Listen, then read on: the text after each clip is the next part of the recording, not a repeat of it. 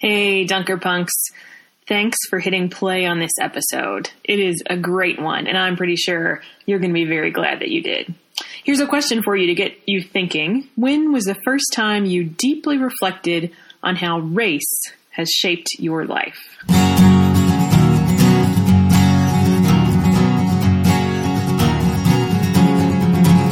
I don't wanna be rich, don't wanna be popular, don't wanna be selfish, no. I don't wanna be a goat, don't wanna be ignorant, don't wanna be blindfolded, I just wanna be countercultural.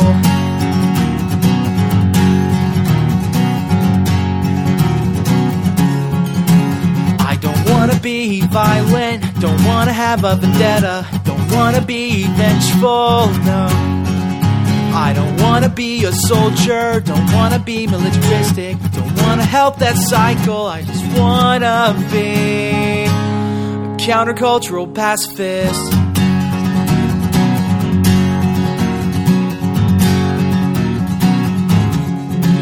I don't wanna be a racist, don't wanna be a capitalist, don't wanna be sexist, no. I don't wanna pass judgment, don't wanna hold grudges, wanna be hateful, I just wanna be a countercultural, pacifistic, unconditional lover.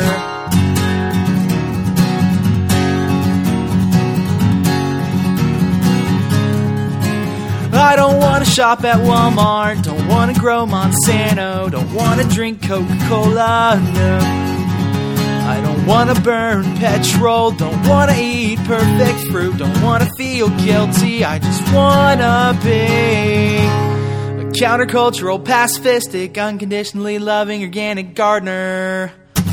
I wanna be authentic, I wanna be radical, I wanna be optimistic, honest, beautiful. I wanna be humble, I wanna be progressive, I wanna be open, an inspiration. I wanna be like John Wesley, or Sarah Major, or Anna Mow. I wanna be like Martin Luther, or Martin Luther King Jr., like Santa Claus, Johnny Appleseed, Dirk Willems, or Gandhi, Alexander Mack, John Kline, George Fox, or Jesus Christ. But mostly, I just wanna be me.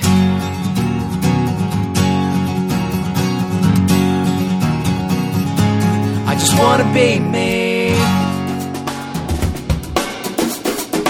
This episode features a conversation between Jerry Krause, who's a pastor at the Warrensburg, Missouri Church of the Brethren, and his daughter Christy, and Pastor Morris Collins from Jesus Saves Pentecostal Church in Warrensburg and his daughter Krista. The Church of the Brethren congregation in Warrensburg is white, and the Pentecostal congregation there is black. Pastor Jerry and Pastor Morris talk about the gift of their friendship and the effects that it's had both on their own lives but also in the life of their congregations, in their community, and their city. And I really loved listening to the honesty and humor and friendship in this conversation. So, without further ado, I'm just going to hand it over to the Warrensburg folks.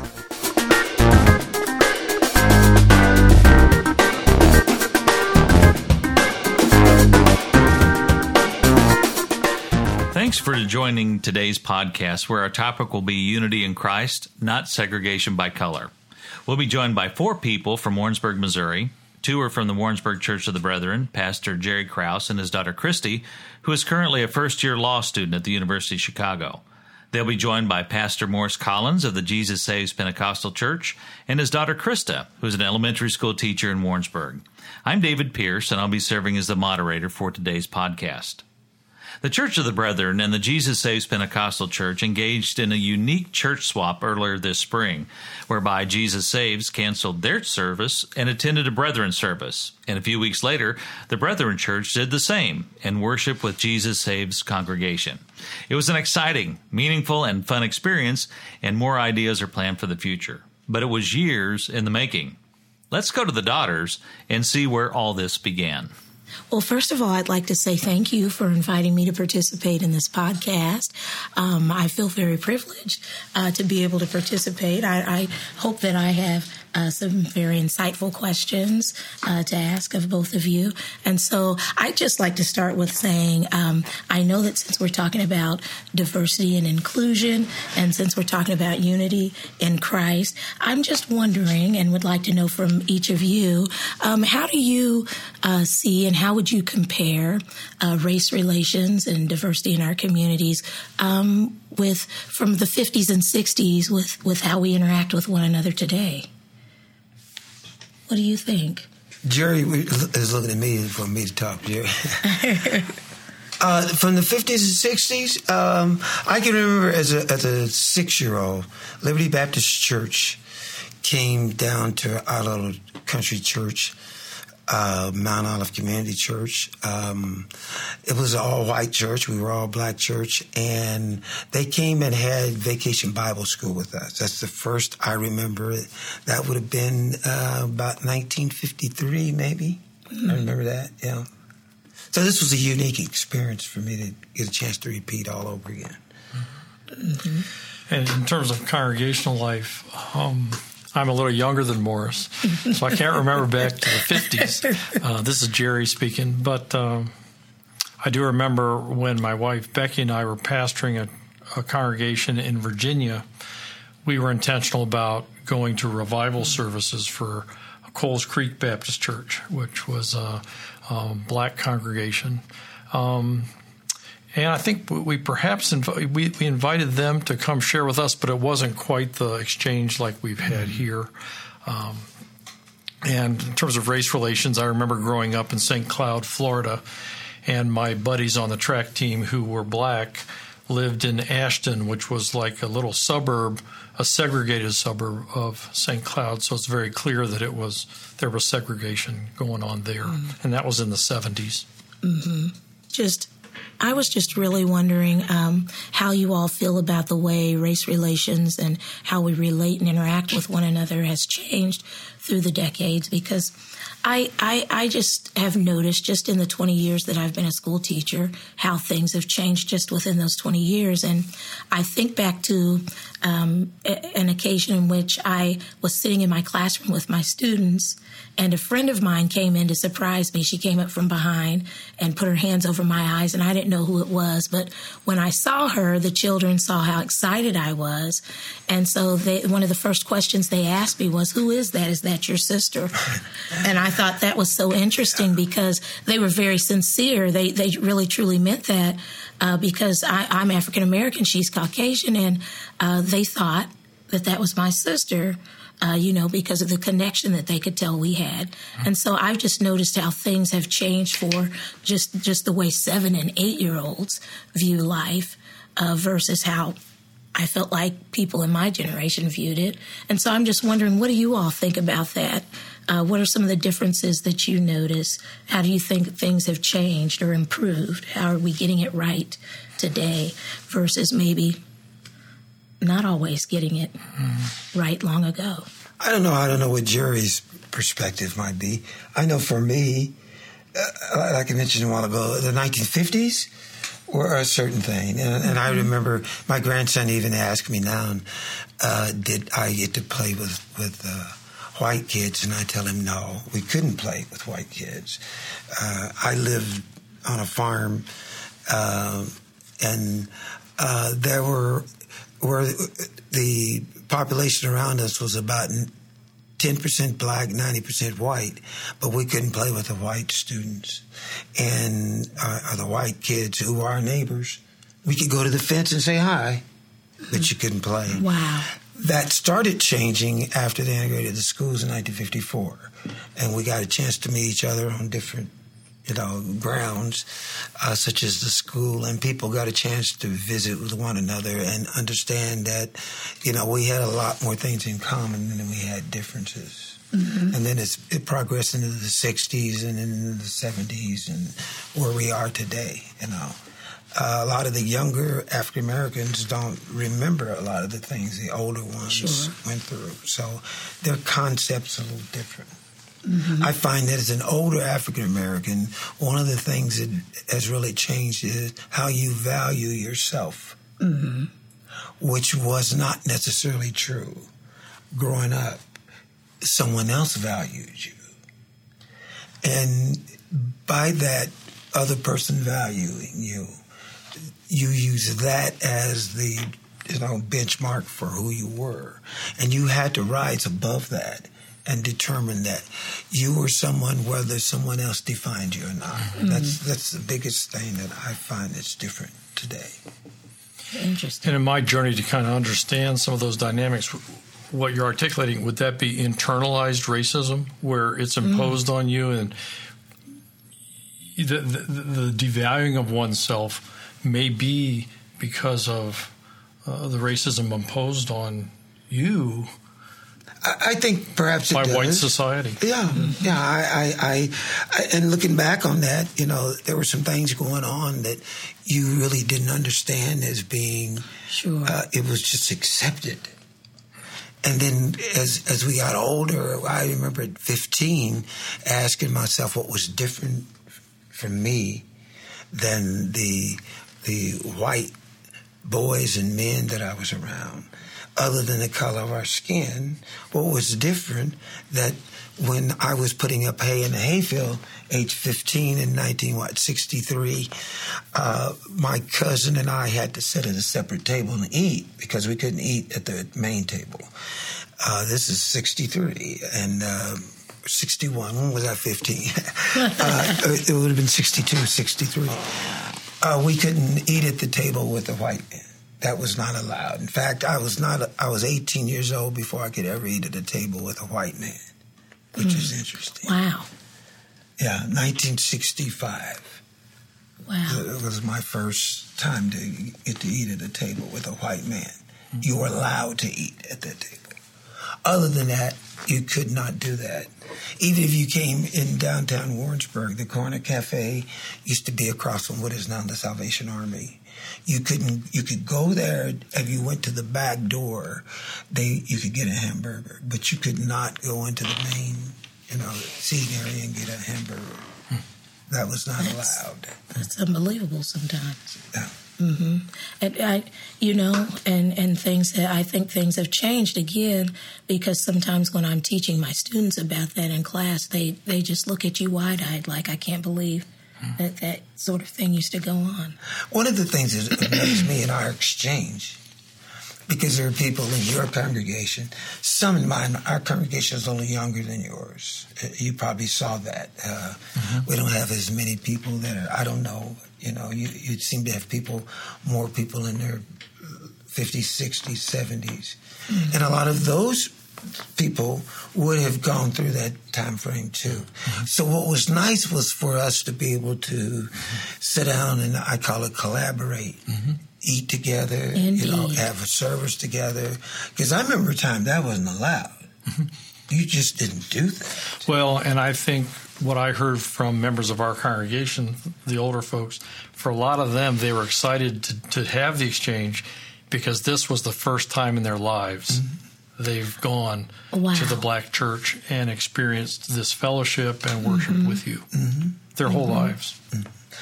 And see, for me, we had had a little bit of that as a young person, but as a as we got older, they didn't do it.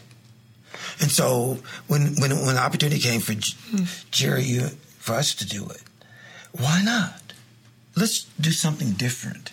The younger ones are more used to that. Sure. I knew the older sure. ones would not be, mm-hmm. um, and I'm a little uncomfortable around them because I don't ever recall seeing you before, you know, in mm-hmm. this context where we went to church together. Mm-hmm. I know now I could eat at a restaurant beside you, and that's okay. Or we might go to other venues that are now okay. But as far as you know, it's often said that the, the 11 o'clock hour is the most segregated hour mm-hmm. in America. Yeah. But what about let, let, let's let's challenge that time space and see how that feels. And it felt good. Mm-hmm. It did. Felt the right did. thing. I think we all enjoyed it very much. Mm-hmm. And I, I, I see that as, as one of the things that, that, that we're doing to help further, uh, you know, diversity and inclusion and race relations. Um, and, and, I'm just wondering, you know, what do you all think and how do you feel about um, ways, other ways that we're getting it right, so to speak? What are some other things that you see in our communities, in our churches, that are helping further this type of uh, this type of thinking? This is, to me, one of the things because we talked about uh, coming to the, the, farm for a picnic. Mm. Um, now, there have been a few that have said, who've he let us fish in the lake. What, what Morris is referring to is uh, my wife Becky and I. We we were fortunate to live on on the family farm Becky grew up on, and we have a fire pit and a pond, and uh, we've had several picnics here in the past, and we're working on this summer, this June, June fifteenth to have a shared congregational picnic, Jesus Saves, and Warrensburg Church of the Brethren to come out just for family fellowship time, picnic, and so forth. So go ahead, Morris. That's so that'd be a different venue too, because mm-hmm. mm-hmm. it's a little more relaxed and not at, at church necessarily. To see how that goes, and to see how free, and and some some of them, the younger ones, have expressed a little apprehension about that because of really, but, yeah, I don't know why. That's uh, interesting. Right. Yeah. But but they I don't know. Sometimes I feel like they feel like that. Uh, uh, what do you want from me, or what is it? It's friendship. Ooh, ooh, well, yeah, but but I haven't been used to on that level. Right. He's inviting me down to his house, so to speak. Mm-hmm. Hmm. We can go to church together, but now that's a different mm-hmm. uh, challenge now. I can go to his house and uh, absolutely, and he's gonna let me fish. Well, we got to see. I'm gonna try that out and see how that works. So, you know, so that will be interesting. Mm-hmm. Now we've done it before because of the uh, diversity and uh, dialogue. It's gone there before, mm-hmm. but others that we've invited to come with us to that before have often expressed you know, well, I don't know. Well, come on, come on, let's go. Come on, go with us. And they go and they come back later and they say, I enjoy myself. Because they haven't been in that type of where now it's more than just a church service. We have to meet each other at a, on a different level. Mm-hmm. It's more social now. Mm-hmm. There's not not the structure of the, the church, church. Mm-hmm. who sets the structure for that. Now it's more social. so now point. we have to meet on a little different you know. Mm-hmm. So uh, that should be interesting. Mm-hmm. That should be. Hmm. Just, Very interesting. And I heard you all mention the uh, diversity and dialogue group. Could you all talk a little bit more about that and how that got started? I believe both of you went on the Sankofa journey, and that kind of helped spawn a lot of um, what we're talking about here today. Mm-hmm. Um, back in 2014. 2014. Yep. Five um, years ago. I had heard about the Sankofa journey when I was a member of the Mission and Ministry Board of the Church of the Brethren. Wendy Chamberlain McFadden had done this, and she talked about it. And I was intrigued by it. It's put on by the Evangelical Covenant Church, um, designed to help people learn to know one another across the barrier of race. Mm-hmm. Um, and what you need to do is a white person needs to find a black person to partner with for this journey. And uh, as I prepared to go on this, I decided I wanted to do this. Um, I was trying to think of a black person that I knew in Warrensburg who might be willing to go with me on this. I didn't know any African American people well, but mm-hmm. I knew mm-hmm. acquaintances. And of course, I knew Morris had been on the school board for a while. He's a longtime educator. I'm in education as well. He's a pastor for church. I'm a pastor for church. There are some similarities there. So I kind of prepared a, a budget and I just approached him and asked, Would you consider doing this? Gave him the dates. And he gave it some thought, but then he said, Yeah, I think I'd like to do that. And um, so that was quite an experience. We left on a Thursday morning and got back on a Monday night, I believe it was. Mm-hmm. Um, and this Sankofa journey took us with a group of about 40 people on a bus from Chicago to the south. We went Birmingham, uh, Montgomery, um, Jackson, Mississippi, Memphis, Sel- Tennessee. went to Selma. We went to Selma, Alabama, walked across the Edmund Pettus Bridge. Yeah. But doing all of that, Morris and I were seatmates the whole way. and, and we spent one night in a hotel. We were in roommates. And we really got to know each other. That way, when we got back, um, we decided What we we got a friendship going on here. Yeah, what are we going to do? Go ahead, pick up from there. No, I, I, we got back, and it was such a, I thought a, a, a challenge of our, um, you know, comfort zone. I guess is what I want to call it. I didn't know whether I wanted to go with Jerry or not. I didn't know what the journey might be like, and and uh, I knew Jerry, I knew Becky. I had Becky as a student years ago. Oh wow. But I, I knew Jerry, and and he'd asked me to go with him. I thought, well, you know what? I need to challenge myself too. Right. You know, I need to ask myself some questions about, you know, you, you can say one thing, but then to do it Mm-hmm. and to actually project yourself into that, that's that's a different story. So mm-hmm. when the time came, and I that's that's it was. Even though I had some trepidation about going, I, I said, "Yeah, I'll go." And went. weather. and weather because I mm-hmm. in the It weather. was winter. Yeah. And when I thought about that when we sit in the ice uh, north of Memphis. Uh, you don't go out in the winter, Morris. But anyway, and when you all came home in a blizzard. came, came home to snowing. Jerry got me out of that too. but anyway, we when we went to those places, and I got a chance to go through that, and, and of course, as we rode the bus, and they would show us films and, and challenge us in our thoughts and feelings about being black, being white.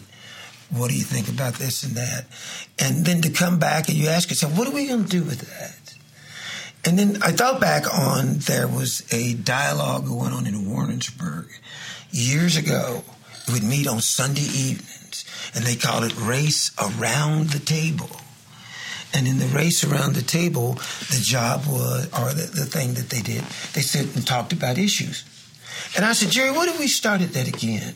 Because they did it and they let it drop and it kind of fell by the wayside. Let, let's come back and let's do something in Warrensburg that kind of centers around that same idea. And, and that, that's how this came about. And then diversity and dialogue became in the thing that we wanted to try. It was around the time of the uh, incident with the Ferguson. Mike Brown. You remember that? That's when that was happening. When our first discussion was about that. Right. Wow. And we, we talked about, we invited a number of people in the community we thought might want to take part in that. And that has since uh, ebbed and flowed. Some have, have come and gone, and some have, new ones have come in to be a part of that group. But Morris and I host that. It's once a month, the second Thursday of the month Mm-hmm. from 7 to 8 p.m.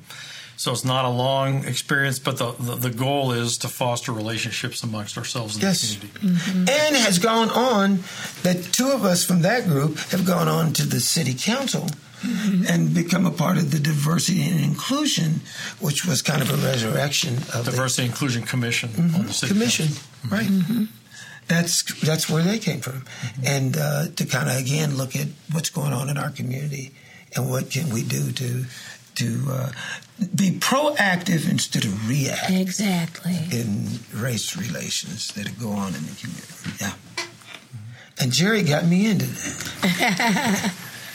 Oh, Well, I think it's been very awesome that uh, both of you stepped out and took a chance and decided to to further your own growth. Mm-hmm. And then also, I think that it's great that you've brought it back to the community and then, you know, Yeah. encouraged more of us to become mm-hmm. involved as well. Mm-hmm. Because I appreciate being a part of the diversity and dialogue group. Yes, I remember do. when you started it, at first I wasn't a part. Mm-hmm. I've just recently come on board about a year ago. So, I, you know, I feel like I've experienced a lot of growth as well.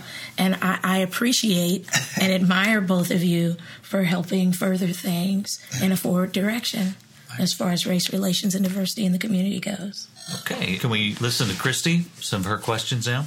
I think might that many people don't speakerphone, it? necessarily take time to think how their life has been shaped by their race, uh, especially white men your age, I think, a lot of times never have deeply reflected on how their life has been shaped by their race. So my question for you is when was the first time that you deeply reflected on how race has shaped your life? And more so why? Why did you decide to do that or what what spurred that reflection? Okay maybe i'll respond to your second question first. Um, why? I remember in my late 50s sitting on our idyllic farm here south of warrensburg and just realizing how disconnected i felt from the american black experience i just didn't feel like i got it at all, and didn't feel that that was that I wanted to live the rest of my life that way. I felt like I was missing something, and I'd like we'd mentioned earlier in the interview, we we I'd heard of the Sankofa journey, and I thought, well, that would be an opportunity to work at this some. Um, so that's why I, I wanted to better understand um, the whole concept of race, but specifically the black experience. And then um, when did I first deeply reflect on race? Quite honestly, the Sankofa journey was the first time in my life mm. when I have when I began reflecting deeply on race. And I remember an opening a- activity. We all went around the circle there, the group. We'd only been there about a half an hour, mm-hmm. and we're asked to share um, how would you describe your race. And when it came to me, I said, "Well, I guess I'm white." Mm-hmm. I don't think I'd ever really thought of myself as white, uh, and that's wow. white privilege now that I think about. But that began my my deep reflection, and which has continued, and I continue to work at that intentionally. Another question I have uh, also has to do with your and Morris's friendship. I think your friendship is very unique, and to me, it seems very intentional and and many good things have come to our community through your partnership and your friendship together. What have been some surprises for you in your friendship, or that some surprises that have come from your friendship together for you? Um, I agree. I think I consider my friendship with Morris to be a gift. And, well, I guess one of the surprises is through as we've learned to know one another, I realize we have a lot of the same values. Um, I, I, think we both seek to live our lives to follow Jesus. I think we both are deeply committed to the church. I think we both love our families and are deeply committed to our families and to our community. We're both educators. Um, so a, lot of things in common. It just just feels right to to be friends. Uh, I trust Morris. He's a graceful man. Um, he's wise. Um, he's got a sense of humor. He probably puts up with a lot of things from me that I don't realize he's putting up with. but um, it seems very genuine in our friendship. And uh, one of the surprises was this worship exchange. We hadn't mm. planned that. But again, uh, when a relationship is happening, you never know what the future holds except you're in a relationship with each other. And Morris suggested this last fall and said, I think it's time we did this. I brought it to our congregation. They were enthusiastic and we're moving right along. Mm-hmm. What do you think, Morris? I, well, I, you know, I and thinking about, you know, uh, when Christy asked that question concerning, you know, when did you first realize there was, and I think I first realized that, you know, there was a connect when you told me about your uh, experience. A lot of people don't know you. You grew up as a little boy in Ecuador, I mm-hmm. think. Yeah, and uh, and then you spent time in the Dominican Republic, mm-hmm. and so yeah, and so to me, being black was not just the color of your skin; it was having experiences that dealt with diversity and dealt mm-hmm. with different aspects of people of color. Mm-hmm. And you had experienced a lot of that already, and so it was he. He didn't offer me the, a song and dance kind of of what I had been used to as as a white man black man relationship. he just accepted me for who I am. And it didn't make any difference, you know. He didn't make any. He didn't put any value judgments on on it. Uh, you you are, I am who I am, and I immediately picked up on that. The first I saw that, I, and I thought to myself, you know, this guy's for real, you know. Mm. And then when I was ill in the hospital back in January of 2018, and here he is. I always say that he's sitting across the the room looking at me. I said, you know how many people would go to that extreme? You know, I had a lot of black friends that didn't do that, not because they couldn't or, or maybe wouldn't. They just did, and he did, and here he was. And I thought, wow, you know, he didn't have to do all that, but here he comes, and he's sitting across from the thing. He's a real friend. Right, a friend is just. And I friend. learned to love him as we rode up down that highway from Chicago to Jackson, Mississippi, and and back to the Edmund Pettus Bridge, and and we went on. And I tell him, you know, love is is is is more than just a four letter word. You know, it it expresses Absolutely. itself in the things that you that you share with others and so forth. And I and I saw that happening. Yeah. All right, my next question is something that I can relate to right now. I'm 24 and life changes a lot in your 20s and you change a lot in your 20s and I've really noticed how um, especially since for example high school or even college I've gotten to have new beliefs and, and new values and have changed my perspective on many issues. And it's been an interesting ride and i think that happens to a lot of people in their 20s um, something interesting for me and i think i've noticed this is that i think both my parents but especially you have maybe changed in the past probably five eight years and maybe even changed a lot um, so, my question for you is if things have changed, what are some of those things? But more importantly, what is it like to um, be in your 50s, 60s, and have cognitive dissonance or have challenges to deeply held beliefs that that you've had all your life up until now and how have you dealt with those changes? Well, uh, one of the things I think I've learned is that cognitive dissonance, that tension, means I'm still alive and I'm still growing. And I hope that I'll continue to have that the rest of my life. Um, specifically, uh, a couple things do come to my mind. I came through the counselor education program here at University of Central Missouri a little bit later in life, in my 50s, and uh, preparing to be a high school counselor where I serve now.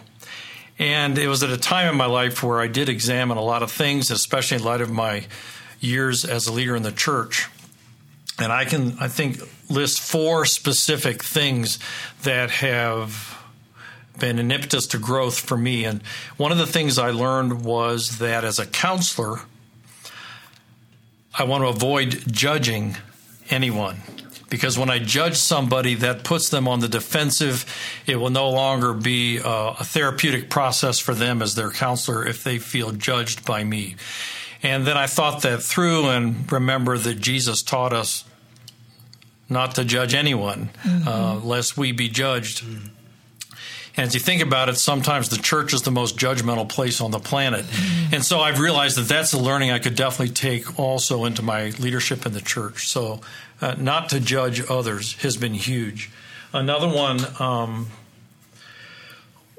as a counselor, we need to be careful to not impose our values on others. And uh, sometimes I think, again, in the church, we think that we need to go out and convert people and impose our values on them. And I think it's more of a delicate experience. Uh, if we look at the way Jesus lived his life and taught his teachings, I don't think he meant for us to force ourselves or our values on anybody. Mm-hmm. In fact, we're not really respecting someone when we do. And so to learn uh, the dynamics of not forcing my values on others has been a really important growth area for me. Mm-hmm. Another one has been the importance, if, if I'm in doubt at all, don't say anything, just listen. Mm-hmm. Listening is really good. important, uh, and good. not enough people, I think, are available to listen yeah. to us. And then the other one, which reinforced my, my understanding of Jesus' call to us, was as a counselor to always hold my client with unconditional positive regard. Mm-hmm. And Jesus talks about unconditional love. Uh, so, so those four things have really been um, an affirmation for me, but also growth for me. And whenever there's co- um, cognitive dissonance, there's that tension between beliefs.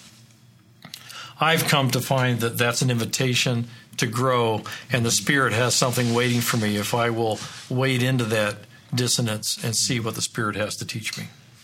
Well, we've about uh, come to the end of the program. Morris and Jerry, any closing comments? Anything that you'd like to say about uh, the relationship that you've had, some of the exciting things we're planning in Warrensburg and with the churches working together? I just, as I mentioned to Jerry when we had our, uh, you all came over to visit with us at uh, Jesus Saves. We got to do this again. Mm-hmm. And uh, I I enjoyed that. I know the members did. They were very uh, you know appreciative of you coming. For many of them, it was a new experience, a new challenge, a new kind of um, way to uh, learn to appreciate because even though it sometimes looks like it's white privilege, we sometimes in the black community feel privileged too, or like you owe me something, and I I think you earn everything that you have. At least that's the way I was taught by my dad, is that you don't uh, expect anyone to give you anything. You earn that. And so I would like to earn uh, the respect of my friends and the people that we, you know, congregate with. And uh, I felt like that that has happened at the Church of the Brethren. So mm-hmm. I've been very uh, impressed mm-hmm. with the time that we've spent together. And uh, I think the people that are attracted to even the diversity and dialogue have expressed some thoughts there uh, that uh, lead me to believe that's been a good thing. Mm-hmm. That's been a good thing. I'll say amen to that too. I, I think relate. It's all about relationships, mm-hmm. and we've been gifted with oh, yes. uh, a genuine relationship, yeah. and that has ripple effects, mm-hmm. and we're experiencing that and sharing that as a community. I believe that. Yeah. Well, I'd like to thank Morris and Krista Collins and Jerry and Christy Kraus for joining us in this important discussion. Unity in Christ, not segregation by color. As Gandhi said, be the change that you wish to see in the world. I'm David Pierce. Thanks for listening.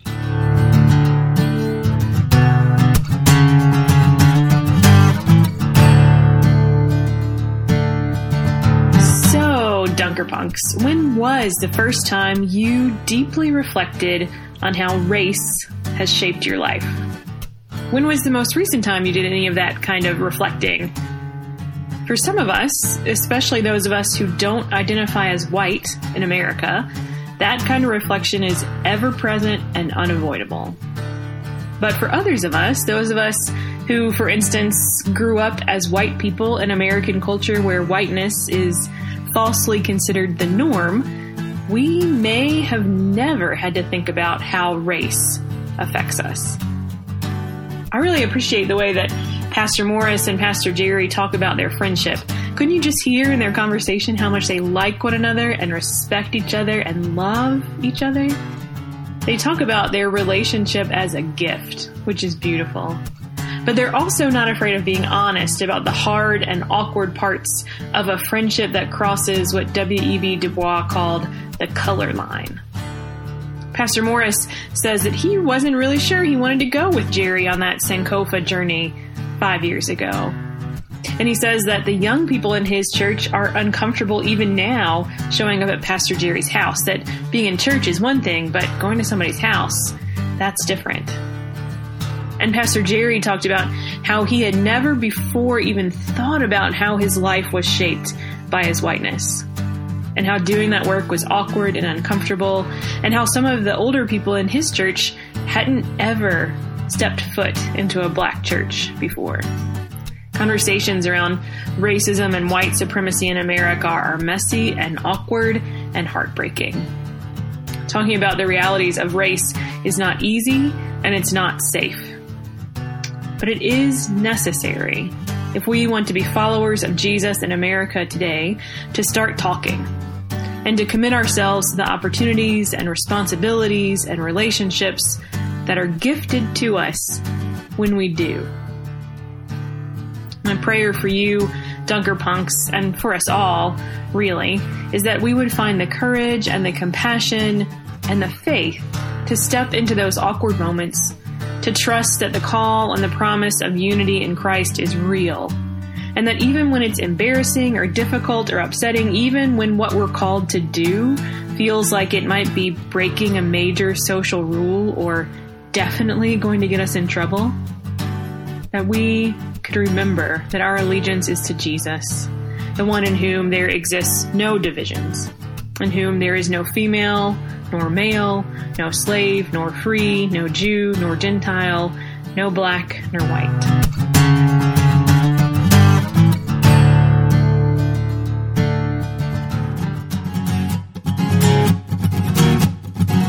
Next up for the DPP is a special summer broadcast, y'all. This is the last episode before we start a new season and a new series format. Over this summer of 2019, we're going to repost one of our favorite existing series, favorite as voted by you in our recent DPP survey. It's a four part series, and so you'll get one episode every three weeks. That's June 29th, July 20th, August 10th, and August 31st. So don't be scared when you don't see the next episode downloading into your feed immediately this summer. They're coming. And then we'll return with all new episodes in the fall, every other week, just like we've always been, starting September 14th. The Dunker Punks podcast is a network of radical Jesus followers. This week's episode was created by the Warrensburg Church of the Brethren and edited by Jacob Kraus. I'm your host, Dana Cassell. Zach Hauser is our production intern, and Carrick Van Asselt produces graphics for all the socials. We're grateful to the Arlington Church of the Brethren for creating space and hosting all the podcast goings on, and especially to Suzanne Lay, who keeps all of us on the same page. You can learn more, find the archives of the show at arlingtoncob.org slash DPP. If you would like to get involved, we would love to have you. You can find us on social media at DunkerPunksPod or email us at dpp at arlingtoncob.org. Be well, Dunker Punks, and wade out there into all the awkward.